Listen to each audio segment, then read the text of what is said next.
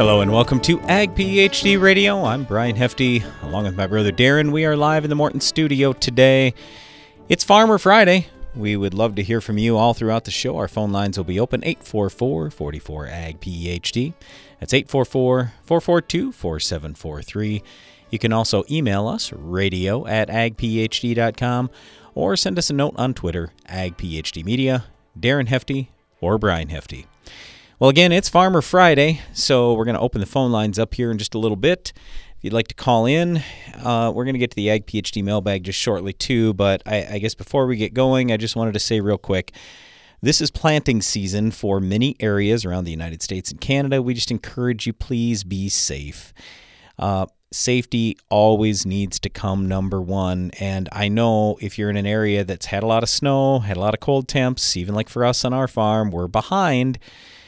Well, when you get behind, what happens? A lot of times you say, I'm going to put in more hours. I'm going to go harder. I'm going to work more quickly. And when all those, you put all those things together, uh, that's a lot of times, unfortunately, when accidents happen. We don't want those accidents happening to you or anyone else out there. So please take your time. Don't cut corners. Be safe. Always put that first. Darren, anything you wanted to start the show with today? Well, no, there are so many jobs going on in the spring. I guess the other thing is just trying to remember all the things that you want to do because we see a lot of times where there are great intentions of, oh, yeah, we need to make this improvement or that improvement. But then when everything starts going crazy, oh, no, we got to get everything planted in a hurry, then we just revert back to, well, I guess we always did it like this.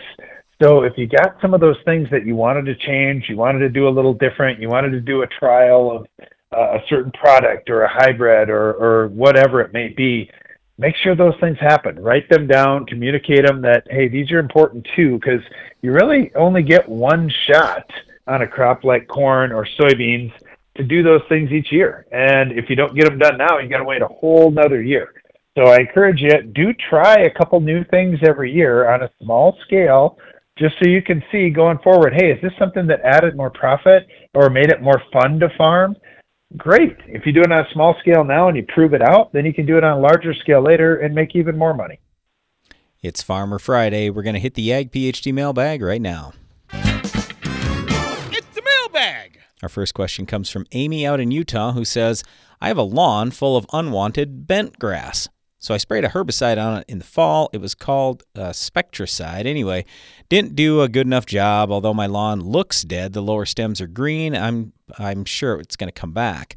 So I'd like to reseed it, but I just want to make sure that that bent grass is good and dead before I do. So, my understanding is that Roundup works best on growing plants, so it's not going to be real effective when the top part of that grass is dead and I might not get good absorption in there. Um, I thought about watering it in and that maybe the roots would soak up the Roundup and die, but uh, my understanding is it needs to be absorbed in through the leaves or the grass blades. So, do you think the best option I have is to just wait for my lawn to grow actively again and then kill it?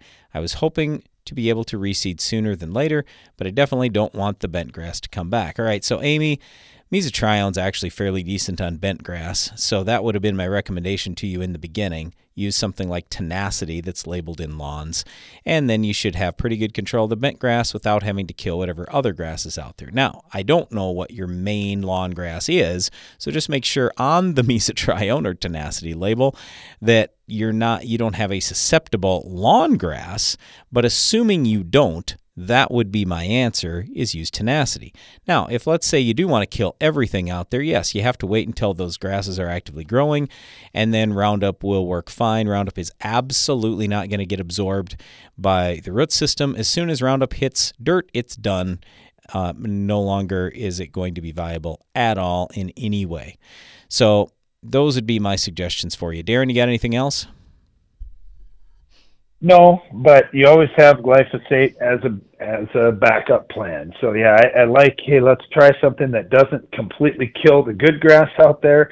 And then the other thing is you want to do everything you can to try to encourage good grass growth afterwards. So you want to do the right fertility plan. You want to make sure you're not cutting too short. All of those kinds of things can help your desirable grass choke out any competitors in the future. All right, next question comes from Anita who says or asks Does 2,4-D kill bees and other beneficial insects? No, it does not. Is 2,4-D toxic if it contacts the skin? And if so, how toxic will it be to dogs, cats, and birds? Okay, so for every pesticide out there, there's what they call a safety data sheet, and you can look that up for the type of 2,4-D that you're using. We commonly recommend Freelexx, that's a new 2,4-D that doesn't volatilize all over the place. The lethal dose for that, the LD50, is 1,200 milligrams per kilogram of body weight. If you look at caffeine, by comparison, the LD50 is 200 milligrams per kilogram. In other words, it takes six times more Freelexx to kill you than caffeine. I'm not encouraging you to drink 2,4-D. I'm simply saying here it's not the most dangerous product that we deal with. Nevertheless, on the label, it's going to tell you the signal word is danger. You need to be wearing personal protective equipment. There's a 48 hour re entry interval. So, in other words, we don't want you turning dogs, cats, anything out there for 48 hours. But I mean, realistically, if a dog or cat or bird goes back out there right away, they're going to die? Absolutely not. Yeah, the big thing is that re-entry interval, and what I like to do because I do have dogs and I do have kids. I like to say, okay, you know what? We're going to treat the front yard today, and in a few days we'll treat the backyard. That way, if the kids still want a place to get outside and run around, or the dog needs a place to run around and do its thing, oh, okay, no problem. We've got half the yard ready to go. They they can go out there at any point, and we just stay off the other. Or you find the weekend that you're going to be gone, and you treat on Friday. You're gone for the weekend. You come back on Monday, and everything's great. All right, again, we just encourage you be safe with 2,4-D or any pesticide that you've got. Follow the label, use personal protective equipment. Keep your animals out of there for the most part. That's the way most herbicides are, are going to, that's what they're going to tell you to do. But again, it's not like these things are crazy dangerous. So if something gets turned out there, it's going to die. That's not going to happen. All right, it's Farmer Friday. We'd love to hear from you. We're going to get to the phone lines right after this. When it comes to cereal disease protection, Prosaro Pro 400 SC fungicide from Bayer makes all the difference. With three effective active ingredients for overlapping control of foliar and head diseases, and a flexible application window for head scab, it's formulated to lower DON, protect yield potential, and promote superior grain quality. Prosaro Pro, the future of plant health, starts here. Visit prosaropro.com to learn more. Always read and follow grain marketing and all other stewardship practices and pesticide label directions. It takes balance to be successful in farming because what you get out of it depends on what you put in. And Corteva Agriscience gets that. Introducing Utrisha N Nutrient Efficiency Optimizer, a biological product that naturally captures nitrogen from the air. It's a sustainable way to add balance to your traditional nitrogen methods and maximize your yield potential. Embrace a balanced approach to nitrogen management this season by visiting Corteva.us. Did you know soybean diseases like white mold and sudden death syndrome can survive in your soil even after rotating crops? Prevention of these diseases is a constant battle, and yield loss from an infection can be devastating. The right management plan makes all the difference. Keep your beans safe with Heads Up Seed Treatment. Heads Up guards your seed from both white mold and SDS. Stay protected and profitable by asking your seed dealer for Heads Up. Learn more at headsupst.com.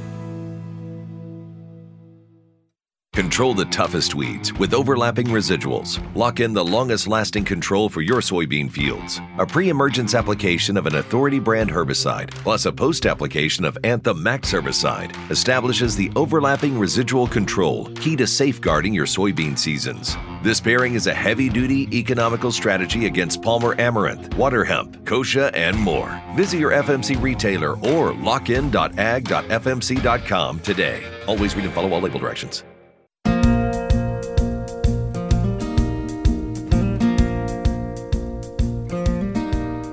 Welcome back to Ag PhD Radio. I'm Brian Hefty, broadcasting from the Morton studio today. We're taking your calls and questions all throughout the show. If you want to call in, it's 844 44 Ag PhD. We're going to go first down to Kansas. Got Michael calling in from down there. Michael, I hear it's a little cold down your way. Yeah, it's uh, definitely uh, one of the colder years we've ever had. Well, coldest springs, I guess I should say. So- we get a day or two of 80 degrees, and then uh, a week of uh, 50s and 60s. Sure. Uh, how low are the lows getting? Uh, down about freezing. Yeah. Okay. So not much below freezing, just down near freezing. Yeah, the lowest I've seen in the last week is about 26, Yeah. and uh, some nights it's not quite reached it. Sure. Yes, that's pretty unusual for this far south this often. Sure.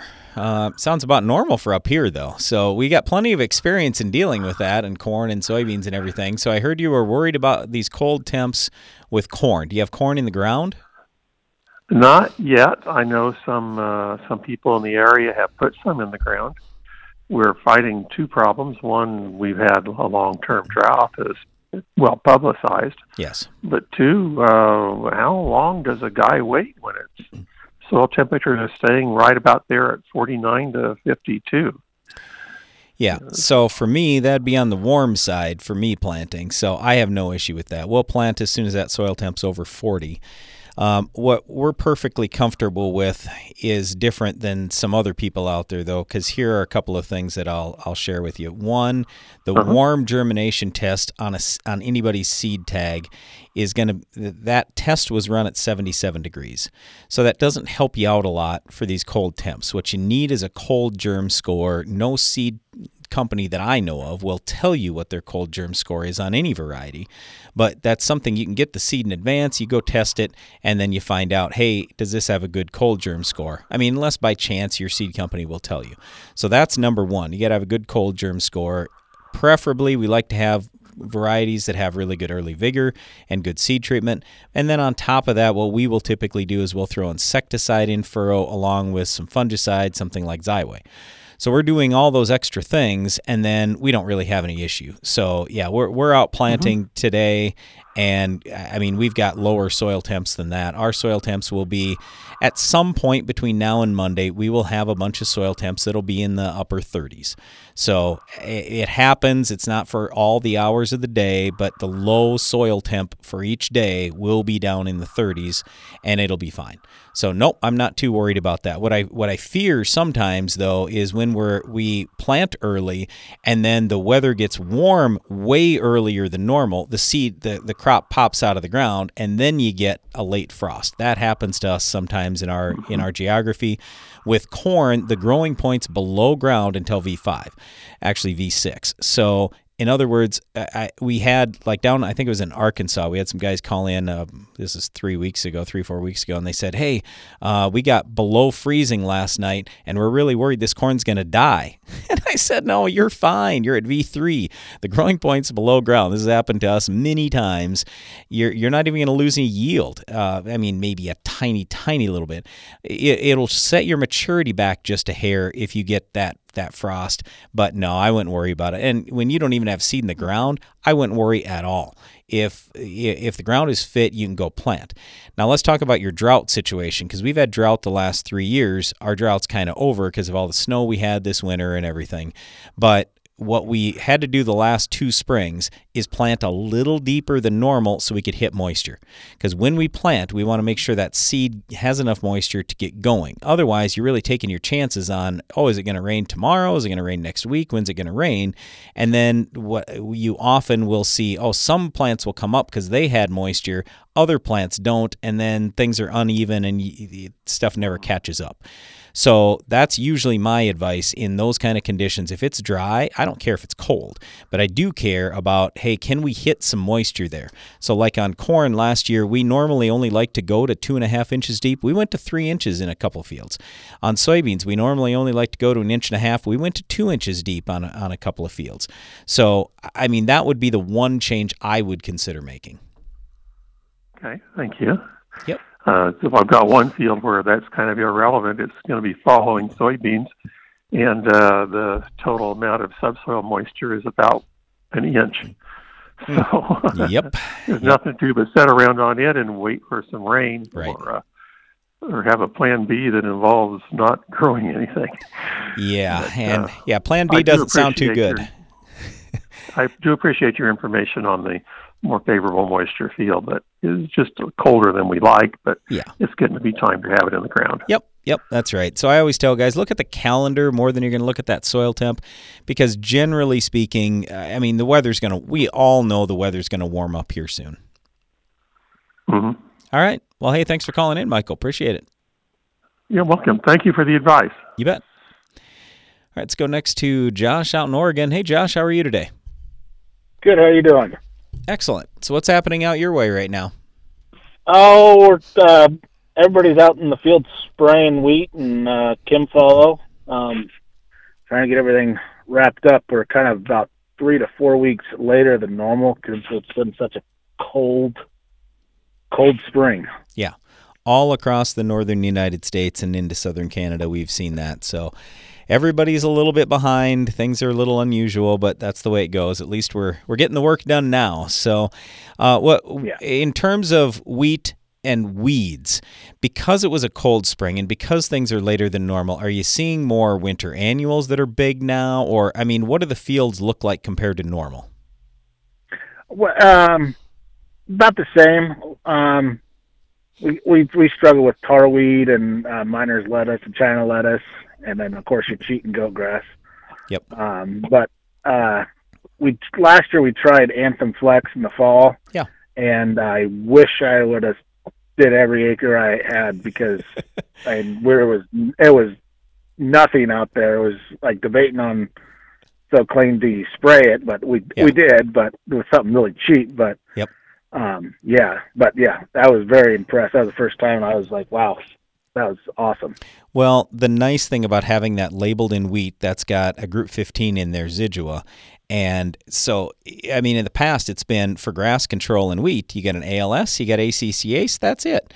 So, adding that other mode of action, boy, that makes an enormous difference. And I mean, don't get me wrong, it, it's probably not going to work like that forever if guys keep using the same No. thing over and over. But boy, the first few times you do it, it's amazing. Yeah, I was yeah, I was thoroughly impressed. So I yeah, but but other than that, just spraying along, and uh, we'll probably start fertilizing because we fertilize in the spring here in another probably month or so, and then uh, get ready for harvest. So, did you already have the fertilizer bought, or are you buying it yet uh, when you put it on? Uh we still have to buy it.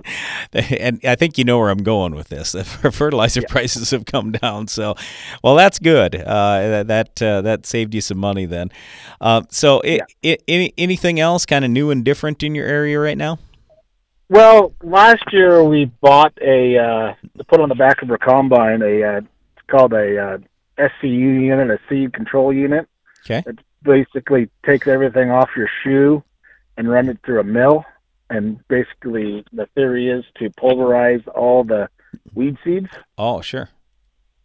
So um, did that last year, and well, they say they're claiming seventy percent off the or yes, Yeah. ninety percent, ninety-five percent off the shoe, seventy percent uh, pat. I mean, when your combine pass of reducing your seed bank. So Interesting. I'm hoping in the next three years we'll see a, a dramatic uh, yes, drop a reduction. Yeah. reductions. Josh, I would appreciate if over the next couple three years you keep in touch with us because I'm curious how that works. Uh, we we haven't done anything like that on our farm, uh, but I'm sure there would be a lot of guys interested in that if it actually pans out. Yeah, it does take some horsepower though. It it, it uh, Like everything, it makes yep. powder. it takes makes everything come out in powder. Sure. All right. Well, hey Josh, great talking to you today. Best of luck this spring. All right, thank you. You bet. It's Farmer Friday. If you want to call into the show, phone lines are open 844 44 AG PhD. That's 844 442 4743. Stay tuned. We'll be right back.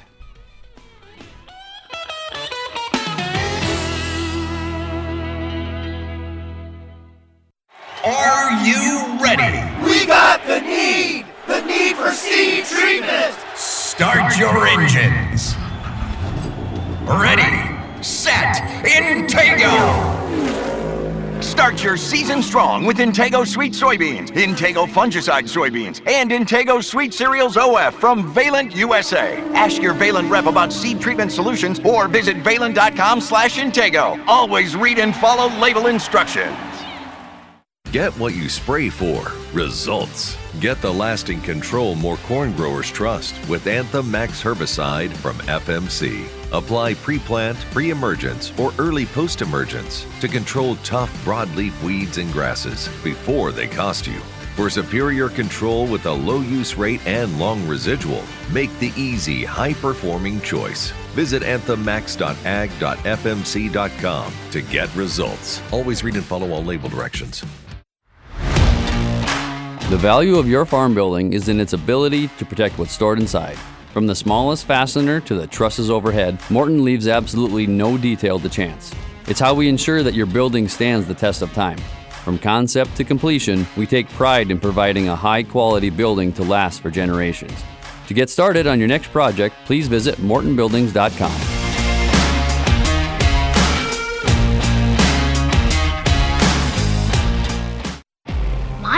Got a new Case IH tractor and it can do it all. Bale hay all day.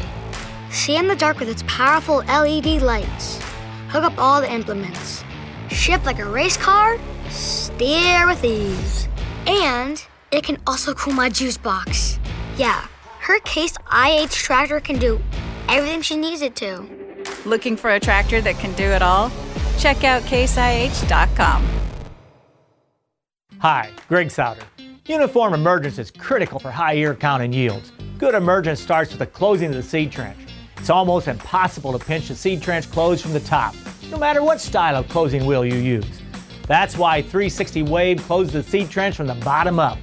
360 Wave rolls moist soil from the bottom of the V trench over the seed, completely engulfing the seed, eliminating all traces of the trench. That means better germination and emergence. Learn more at 360yieldcenter.com.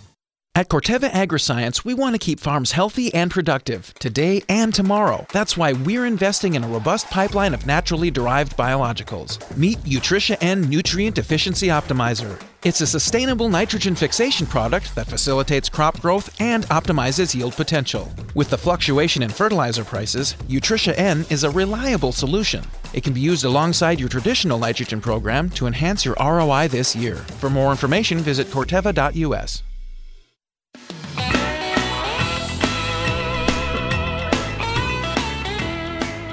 Thanks for listening today to Ag PhD Radio. I'm Brian Hefty. We're broadcasting from the Morton studio today on a Farmer Friday. If you'd like to call into the show, the number is 844 44 Ag PhD, or you can send us an email, radio at agphd.com. All right, we got our friend Gordon calling in from over in Michigan. Hey, Gordon, how are you today? Pretty good, Brian. It's finally starting to warm up. Uh, if it doesn't rain this weekend, we might get kind of serious about doing some field work and planting next week. So. Yeah, there's a common theme I think from our callers. Uh, that some people already today have been sending me stuff about how cold it is. It's cold. It's cold. It's cold. Yes, uh, this is kind of a colder spring, but uh, we'll get through it eventually. Here. Hey, here you have a question about magnesium and potassium. Yeah, I had somebody actually today uh, discussing it and saying that you know the ratio is kind of significant, and um, I just wanted to kind of get your opinion on how significant that ratio and is it, and I guess what is kind of the desired ratio if sure. there is one. Okay, so I can I can speak specifically to this on our own farm because we've done over about the last five years now. It's somewhere in the ballpark of twelve thousand grid points and looked at all that data and compared all that stuff for corn and soybeans and based and looked at soil test versus yield. And what we found with the magnesium to potassium thing is we like being somewhere in the 1 to 1 to 2 to 1 kind of ratio.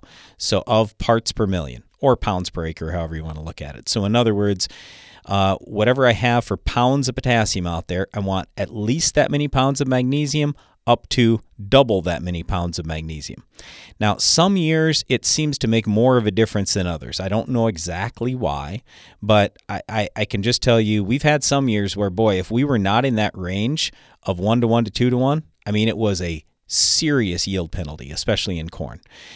So, what ends up happening in that plant, and we can see that in plant tissue analysis. So, we've been doing this work for years now, where basically, if we've got really high magnesium soils, because we do have some of those, we we are out there tissue testing, and even though we have hundreds of pounds of potassium in the soil, we because we're not in ratio, we just simply our our tissue tests are constantly not just low, but like deficient on potassium, and you can even see deficiency in the leaves.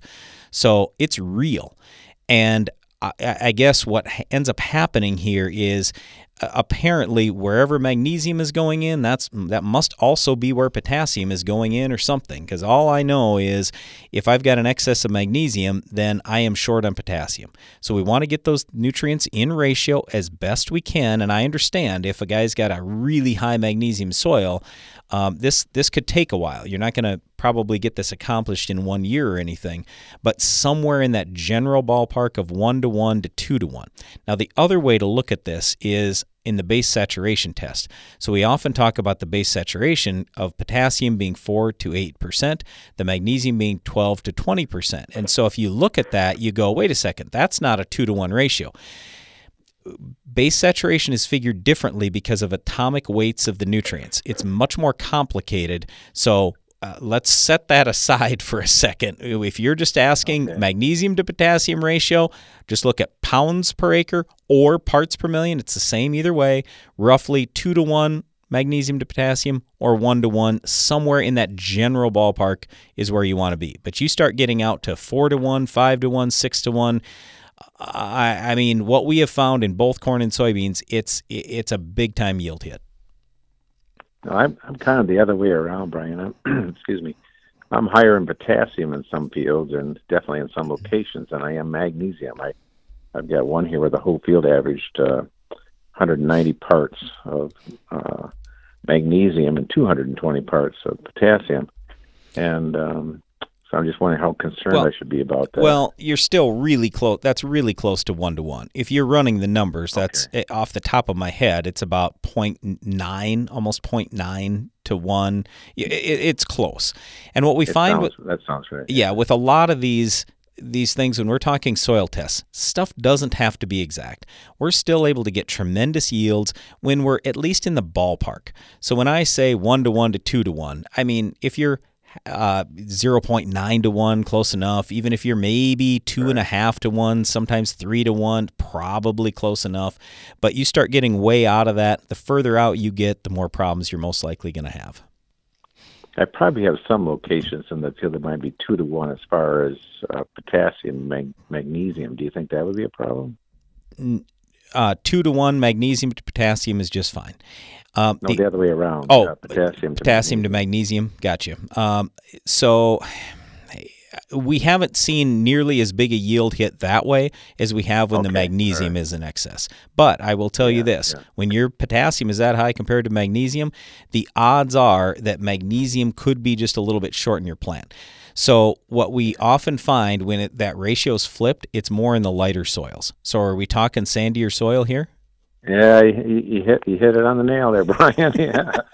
yeah. Yep, and and that's where too. If, if, you follow what we talk about, what Neal Kinsey talks about, uh, uh, it's always hey, if you've got a lighter soil, you can kind of tighten that up by getting some more magnesium out there. So we want to yeah. push that magnesium a little bit more in the sand.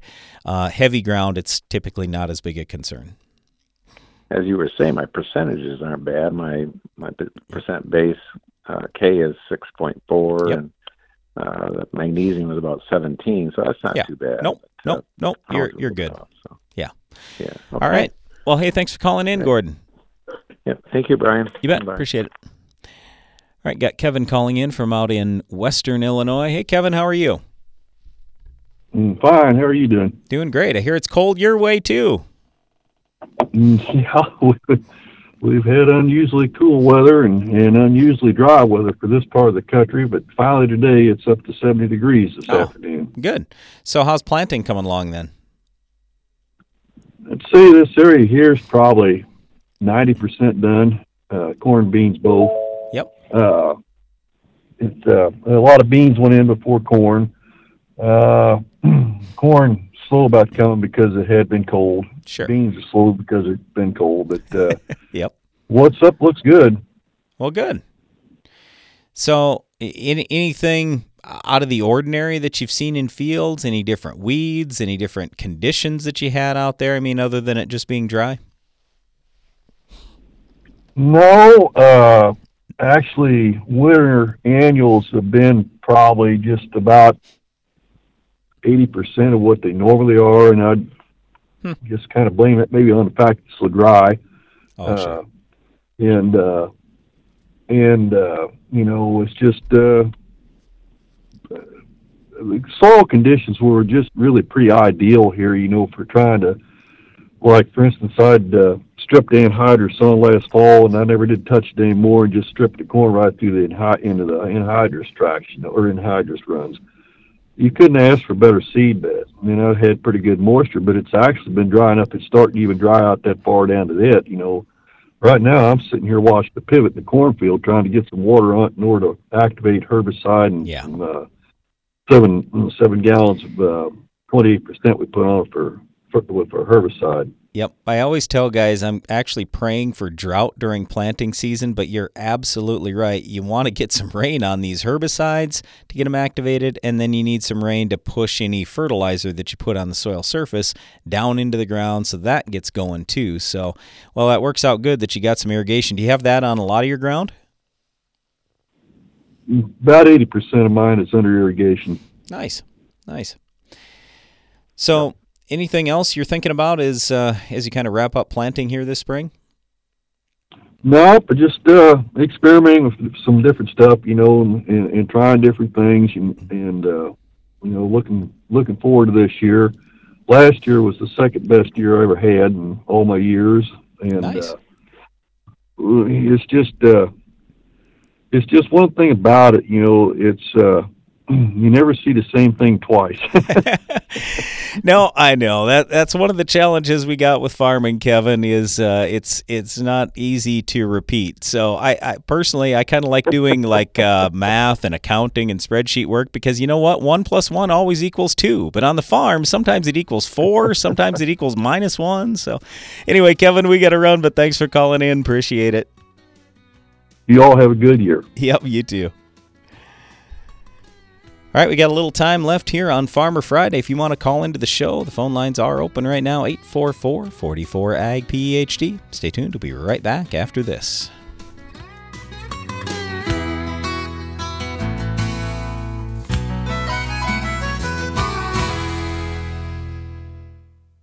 Where are you getting your fertilizer this year? Just about anywhere you look, it's going to cost more.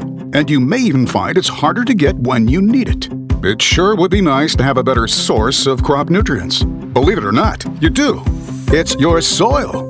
Source from Sound Agriculture unlocks more of the nutrients already in your fields, so you can add less fertilizer while getting the yield you're counting on. It's such a solid backup plan, you'll probably find yourself wondering why Source wasn't the plan all along. Visit sound.ag to learn more.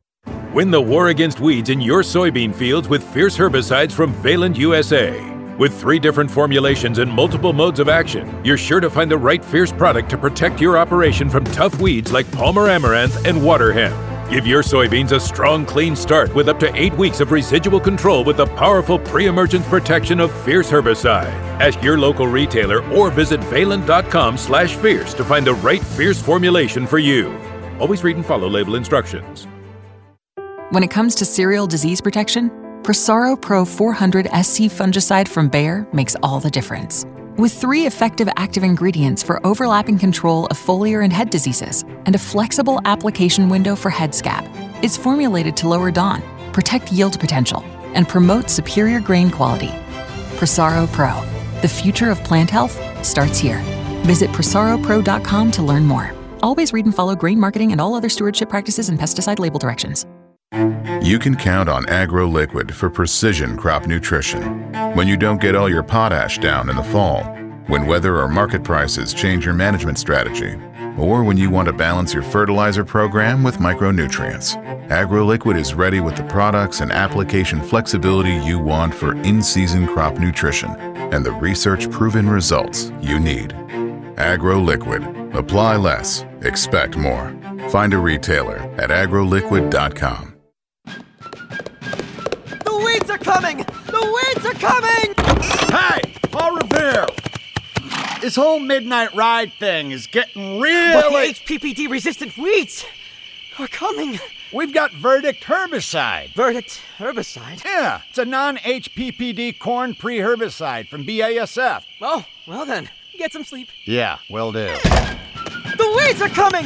Switch to Verdict herbicide! Always read and follow label directions! The hard-working, independent spirit of rural America can often be isolating. It's not often discussed, but mental health issues are real. Now's the time to lead by example, talk openly, and show that a strong mind is just as important as a strong body.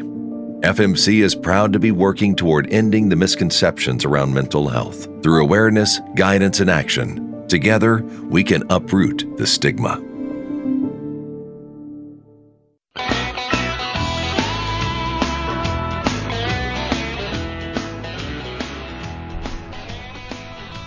Welcome back to Ag PhD Radio. It's Farmer Friday. If you want to call in, 844 44 Ag PhD is our number. We're going to go next out to Wyoming. Got Butch calling in. Hey, Butch, uh, it sounds like you're, you're right with our theme for today cold and lousy weather, huh? Yeah, it's been a cold spring all year, and uh, just like everybody, and a lot of wind. We've had last year everything was behind, uh, two weeks probably behind. So trying to get our dry beans, edible beans out to get wheat planted, it just didn't work, and so wheat didn't come up good. Then it got cold in November, and so we've had a lot of wheat blowout and I've got okay wheat and I've got yucky wheat. So nothing great.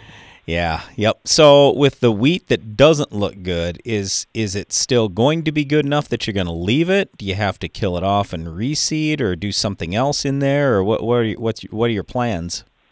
Well, the plan the plan was some of we had to strip some of it because it was blowing to that point where it was just blowing dirt. So yep. we stripped some of it out, uh, waiting on an adjuster, of course, to come look at it yet, but uh, we'll we'll take that out. It'll just be a glorified cover crop now, and, and the only thing I can go back into is probably corn because of the uh, chemical last year with the beans. So oh, we sure. can go back into corn with that.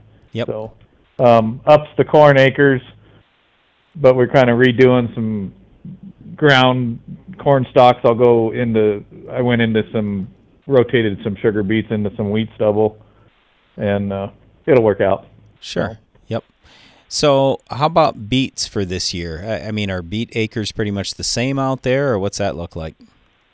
Um, I've got more sugar beet acres this year than I've had. Um, sugar price is pretty good, but the way our company, you know, the most every company you you own your shares, so you got to plant yep. them. But we yep. we up, opted for more shares, and um, we're a little heavy on beets this year, but we're also doing on the little different scenario on edibles this year. I'm gonna try and grow some pinto bean seed this year. I'm kind of gonna try that. How come? So we'll see how that works. Also, um, company came to me and asked if, about it. I guess, um, and uh, I'm on the dry bean commission board here in Wyoming. Sure.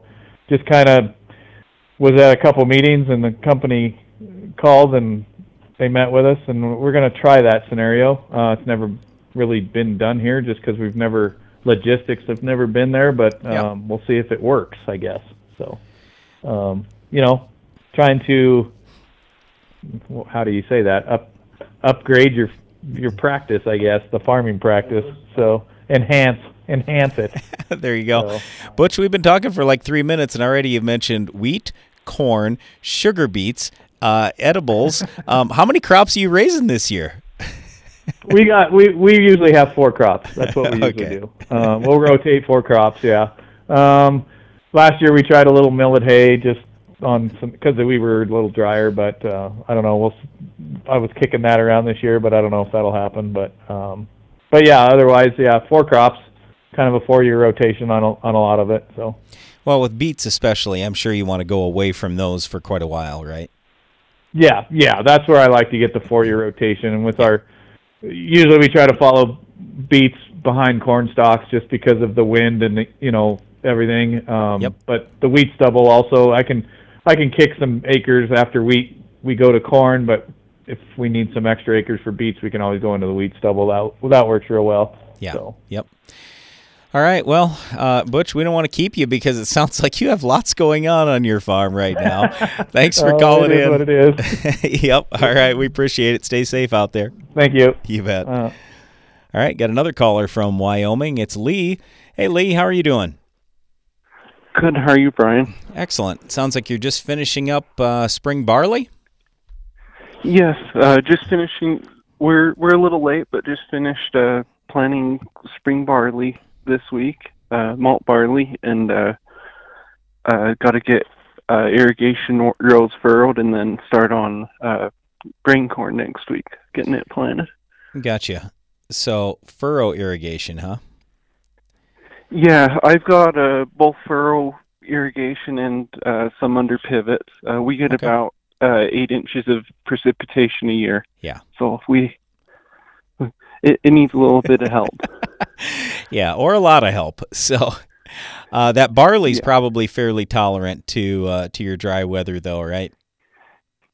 It it is and it isn't. Uh, some of the varieties to uh, keep the protein low and uh, to keep the to keep the plump high, uh, it needs watered right up through grain fill.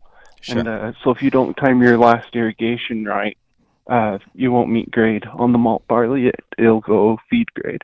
Oh, okay. Yep. So, Um, so, different varieties are are more are more tolerant of that. what what else are you paying attention to when we're talking about not letting it get down to feed grade? Uh, the two two uh, big things are plump and uh, protein.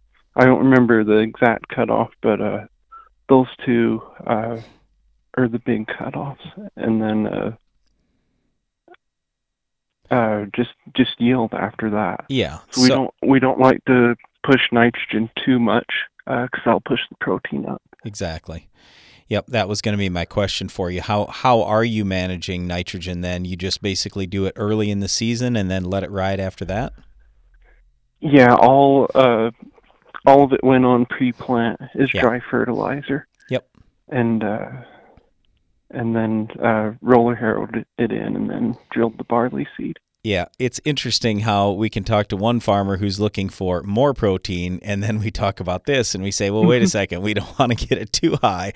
But it, I mean, you brought up the the key thing we're always talking to wheat producers about when they want more protein in that wheat. It's make sure you have good available nitrogen late in the season.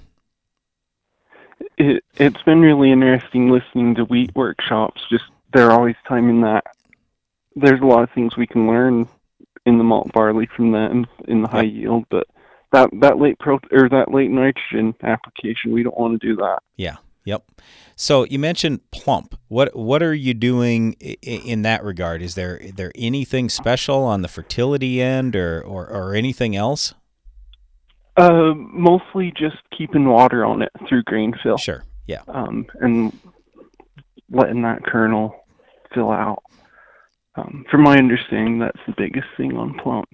Yeah. Get making sure it fills out. Yep. Yep. Well, I was just curious if you had any issues with like P and K or any micronutrient or anything like that. Of any correlation you've seen at all to fertility?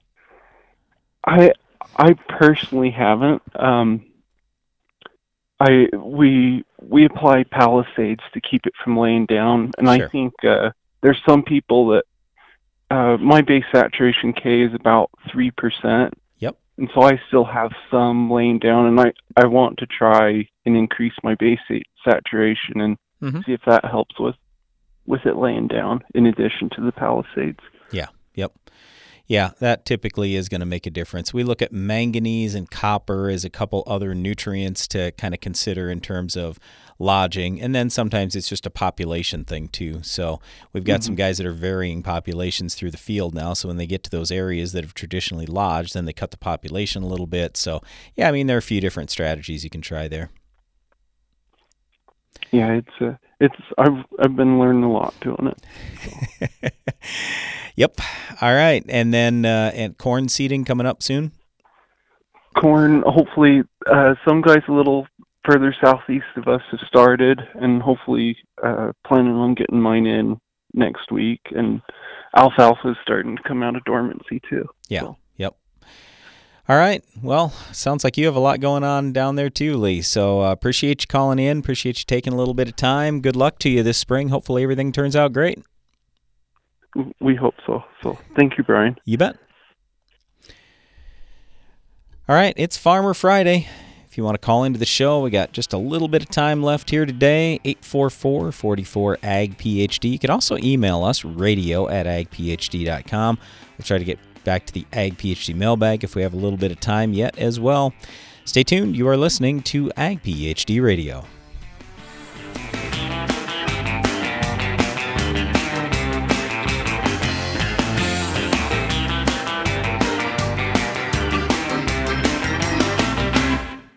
When we told growers that new Bayer Premium Trivolt herbicide for corn delivers visibly clean fields for up to eight weeks, they were a bit skeptical. Um, we'll see how it works. So we decided to prove it. We set up cameras in multiple cornfields, treated them with Trivolt, and filmed for 24 hours a day. For eight weeks, we saw a variety of weather conditions, and Trivolt worked. See for yourself at TrivoltInAction.com. Trivolt is a restricted use pesticide. Consult your state pesticide regulator for specific restrictions. Read and follow pesticide label directions. Get more durability for less downtime with Soil Warrior strip tillage from Environmental Tillage Systems. Improve fertilizer efficiency and reduce passes and fuel usage. Now that's ROI. Learn more about ETS at soilwarrior.com. Get your planter ready for spring with Germinator closing wheels from Farm Shop MFG. And now, when you buy 12 rows or more, get free shipping or 20% off an end zone bin system. Offer good while supplies last, so order yours today at farmshopmfg.com. Here at Ag PhD, we're always looking for ways to support the ag industry. That's why at our free Ag PhD Scouting and Scholarships event Saturday, June 24th, we're giving away more than 100 college scholarships. Join us as we head into the field for hands on sessions covering everything from how to pull soil and plant tissue tests, ways to improve crop health, the importance of microbiology in farming, and much more. Plus, in our comprehensive guide to crop scouting, we'll explore both above and below ground in a variety of crops as we diagnose problems with insects, weeds, diseases, and anything else we may find. As we're giving away tens of thousands of dollars in scholarships to eligible attendees, this day is geared more towards students and young farmers. But anyone with the desire to learn more about agronomy is more than welcome. So whether you're a college student or just want the good agronomy info, this is one event you won't want to miss. Come to the Ag PhD Scouting and Scholarships Day. at Saturday, June 24th on the Hefty Farm near Baltic, South Dakota. Learn more and register at agphd.com. Palmer Amaranth. Four counts of yield theft, resistance to groups 2, 4, 9. You ain't got nothing on me, man. We've been surveilling you. And now we've got Tough 5 EC, a tank mix partner that'll make sure you and your gang of resistant weeds never see the daylight again. Crack down on repeat offenders. Add Tough 5EC to your post emergence tank mix. Learn more at toughnweeds.com. Always read and follow label directions. Tough is a registered trademark of Belchim Crop Protection. Head over to your local C&B to get yourself a new John Deere planter or schedule inspections to make sure your equipment is as ready for spring as you are. Visit C&B operations online at deerequipment.com. That's D W E R equipment.com. Morton buildings are made to last for generations. With superior materials, craftsmanship, and best in class warranty, we are committed to quality. To learn how we can help you expand your farm operation, visit mortonbuildings.com.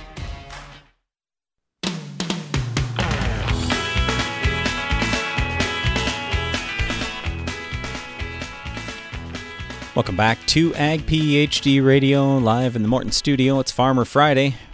We're going to go back to the phone lines, going out to Illinois. Got Rock calling in out there. Hey, Rock, how are things going out in your out your way?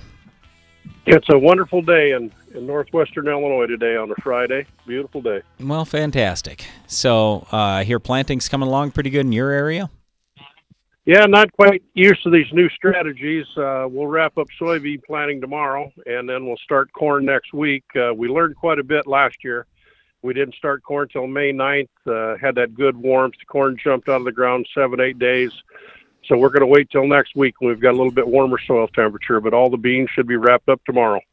So how about yield? Because that's always my fear when we plant corn later, in our experience, planting corn earlier has led to more yield. Where are you saying that you feel like you're still maximizing yield planting later, or getting even more yield? Well, we should be able to wrap everything up next week, first week of May. We should be happy with that. Uh, Sure. la- Last year we started May 9th and we had the biggest crop that I've grown in 46 years. So Nice. we're more fo- focused on soil temperature now. So better emergence, better germination. Sure. Yep. Yep. So, I- anything else as you've been out in the fields and, and getting this planting done that you've seen, let's say, out of the ordinary? Any new weeds? Any big concerns you've had out there? Well, not really. We're all in strip till program here. And, uh, w- you know, when we go into strip till, we've got really good soil seed bed right there, good soil moisture, Yeah. uh, good depth control, and, and that works well. We're about to start the biggest project on the farm here in a few minutes. We're going to plant our first batch of sweet corn for the year. we'll plant maybe six, six different plantings, and the first planting is going to go in here in a few minutes today. Awesome. So, uh, so you talk about six plantings. I assume you're spacing that out so you have sweet corn ready at different times of the year. Yes, yes, we'll do that. So we'll even have sweet corn into October, and we'll put it underneath the irrigators so we can kind of get through July and August there. The strange thing about sweet corn is you can plant it three weeks apart, and strangely enough, oftentimes it will all mature at the same time, four or five days apart. So Yeah. yeah, we'll really we'll really scatter it out, and uh, so it's available later later fall. Yeah, awesome. All right. Well, hey, good luck with the sweet corn and the rest of planting, and thanks a lot for calling in today, Rock. Appreciate it. Great talk to you again. Hope all's well in South Dakota. You bet. Thanks a lot. You bet. All right, we got Russell next. He's out in the state of West Virginia. We'll get him on here in just a second. Uh, before we do, I, I had one question that came in real quick that I, I wanted to get addressed. This is from Diego, who said, Yesterday I heard about AIM that you guys were talking about, so I went to my local FMC dealer to try to find it here in Argentina. Here it's called Shark, and it's labeled also for wheat post emerge. Is it a good option for post in wheat? I don't have Prepare or Everest here. Okay, so Diego, I just say um, yes, you can use AIM early post. Um, in in fact, if you take a look at, we were talking earlier on this show today about Anthem Flex. That's a combination of the product up here we call Zidua Group 15 and AIM, or AIM is Shark down your way. But yeah, that can be used early post. It's just a broadleaf herbicide. It's not this great grass herbicide, and also it has no residual. Whereas when you say you don't have Prepare or Everest, well, both of those have residual. So anyway, that's that's the thing. It, it certainly is a choice if you've got the right broadleaf weeds. Yeah, you, you can do that. We don't like, uh, well, I, I'll just put it this way. You want to spray relatively early post. You don't want to start getting in real late post. Otherwise, that, that could be a problem. But yeah, uh, AIM or Shark should be just fine. Okay, so uh, let's go to Russell now in West Virginia. Hey, Russell, uh, got you on the line now, and I, I just wanted to to uh, to ask you how things are going out your way. I, I, I hear it sounds like uh, things have been working out pretty well. Uh, yeah, um, um, things have been going pretty well. Uh, we have most of our corn and uh, uh, bean acres worked up and ready to plant just as as um, as soon as the weather cooperates with us. So rain, We got about rain's your concern, yeah, right? yeah, we got about an inch inch last night, and they're calling for rain every day for the next four or five days. So I assume that's pretty common for you in that area, though. You get quite a bit of rain, don't you? Yeah, yeah. Last year during the uh, growing season, we had about about sixty inches. So we get a good bit in here in West Virginia. Yeah, yeah, that's as much as we've had the last three years in total. So, in fact, it, it's probably more than that. But anyway, uh, so w- with all that rain, uh, um, how how does that typically work for you in the spring? Are you able to usually get stuff in fairly timely, or is it quite often when rain just pushes you back beyond when you'd like to be planting? Uh, I mean, sometimes we get kind of late towards the end of um, May, but usually we try to get everything in by about the uh, the uh, 20th of- May. Sure. So, uh, so so what do you plant next after after corn? What do you what are you doing in your farm? Well, we're doing all of our uh, uh, beans first, and then uh, and then we're we're going to put the corn in. Uh, we've uh, we found that we gain about 10 or so bushels by getting our beans in the ground first. Um, we had to replant some last year from those uh, slugs. Yeah. I don't know if you remember that. Or, yep. But yep. Uh, you could tell right right right in the um, uh, um, uh, combine as as soon as you crossed into those replant beans, it was an instant 15 bushel drop. Ooh, yeah. And with last year's prices, that's no fun. No, no, no, that'll hurt. yeah. So when when you're planting beans earlier, any anything you do different compared to what you used to do when you planted beans later? Um. Well, we uh, we um used to uh, drill all of our beans, and uh, we've we've since switched to um uh, 30 inch rows, and we're uh, get, get getting our beans um treated yep. uh, now, and, and uh, just being a bare bean. Sure. Um. So why why the switch to 30 inch rows? Uh, it's faster for us. Yeah. We we went from uh, a, a 10 foot drill to a, a, a 12 row planter, so we can cover a lot more acres in a day. Sure. And we don't have much um um um the disease pressure with the uh, 30 inch row beans where we get more air through the through yep. them. Yeah, we deal with the exact same thing here. It, now, granted, it's not like it's night and day difference, but still, it's an improvement. We have a lot of Sclerotinia white mold. That one is just a terrible one for us, and so a lot of guys go to wider rows, and that does seem to help. So, um, Russell, I'm curious, what's your worst weed problem you have on the farm? Mare's tail, right, right now. We we just started getting it bad there two or three years ago, and it's just taken over. Hmm. So, do do you do any fall spraying for that? No, usually by the the the time that uh, we get all of our crops off, it's too um, cold to get the uh, the uh, sprayer out. Yeah, we'll we'll we'll be harvesting corn clear around um, de- de- December fifteenth. Yeah. Yep. So well, I'll, I'll just tell you from my own personal experience, we actually stop the combines sometimes when we have, I'd call it relatively bad mare's tail, and then we go out and spray in the fall on, on some nice days because, boy, that just makes an enormous difference. So if it gets much worse for you, I'd at least consider that because it made a huge difference on our farm. Yeah. Yeah, I, I was going to tell you. I actually came out to uh, to uh, um, a girls' uh, uh, soils clinics. Oh yeah, and uh, yeah, and after I came back, I uh, grid sampled about a, a, a hundred acres in one acre grids. Uh huh. You would not believe the the variability that was in a 40 acre field. oh, I can, Russell, because we've experienced oh. that over our whole farm now. We started doing that on a small scale, and then we go, oh my goodness, we I want to find yeah. out everything. So then we started doing it on all the ground just to see. And granted, I mean, it's a little overkill for us. We're doing one acre grids every single year, but I mean, it's more about the research and all that side. A normal farmer doesn't have to do that. But yeah, I mean, there's a lot of variance out there. So you found the variance. Are you doing variable rate fertilizer? Now? Well, we are we are um, looking into uh, getting a a, a, a new um, spreader for next year. Yeah. Uh, start doing some variable rate. Um, yeah, just in in one 40 acre field, there was almost a two 250 pound difference in uh, uh, the the potassium in the field. It was crazy. Yep, well, I believe it. Hey, Russell, uh, thanks a lot for calling in today. That's a great story. We appreciate you coming out for the Soils Clinics. Glad it, it sounds like you learned a little bit, and uh, hopefully things will turn out great now on your farm. All right, thank you. You bet. All right, before we go today, just wanted to say thanks to everybody who called in uh, to the show. Appreciate that. And uh, thanks for the questions that, that came in on the Ag PhD mailbag as well. Uh, had Alex producing the show today. Thanks for that.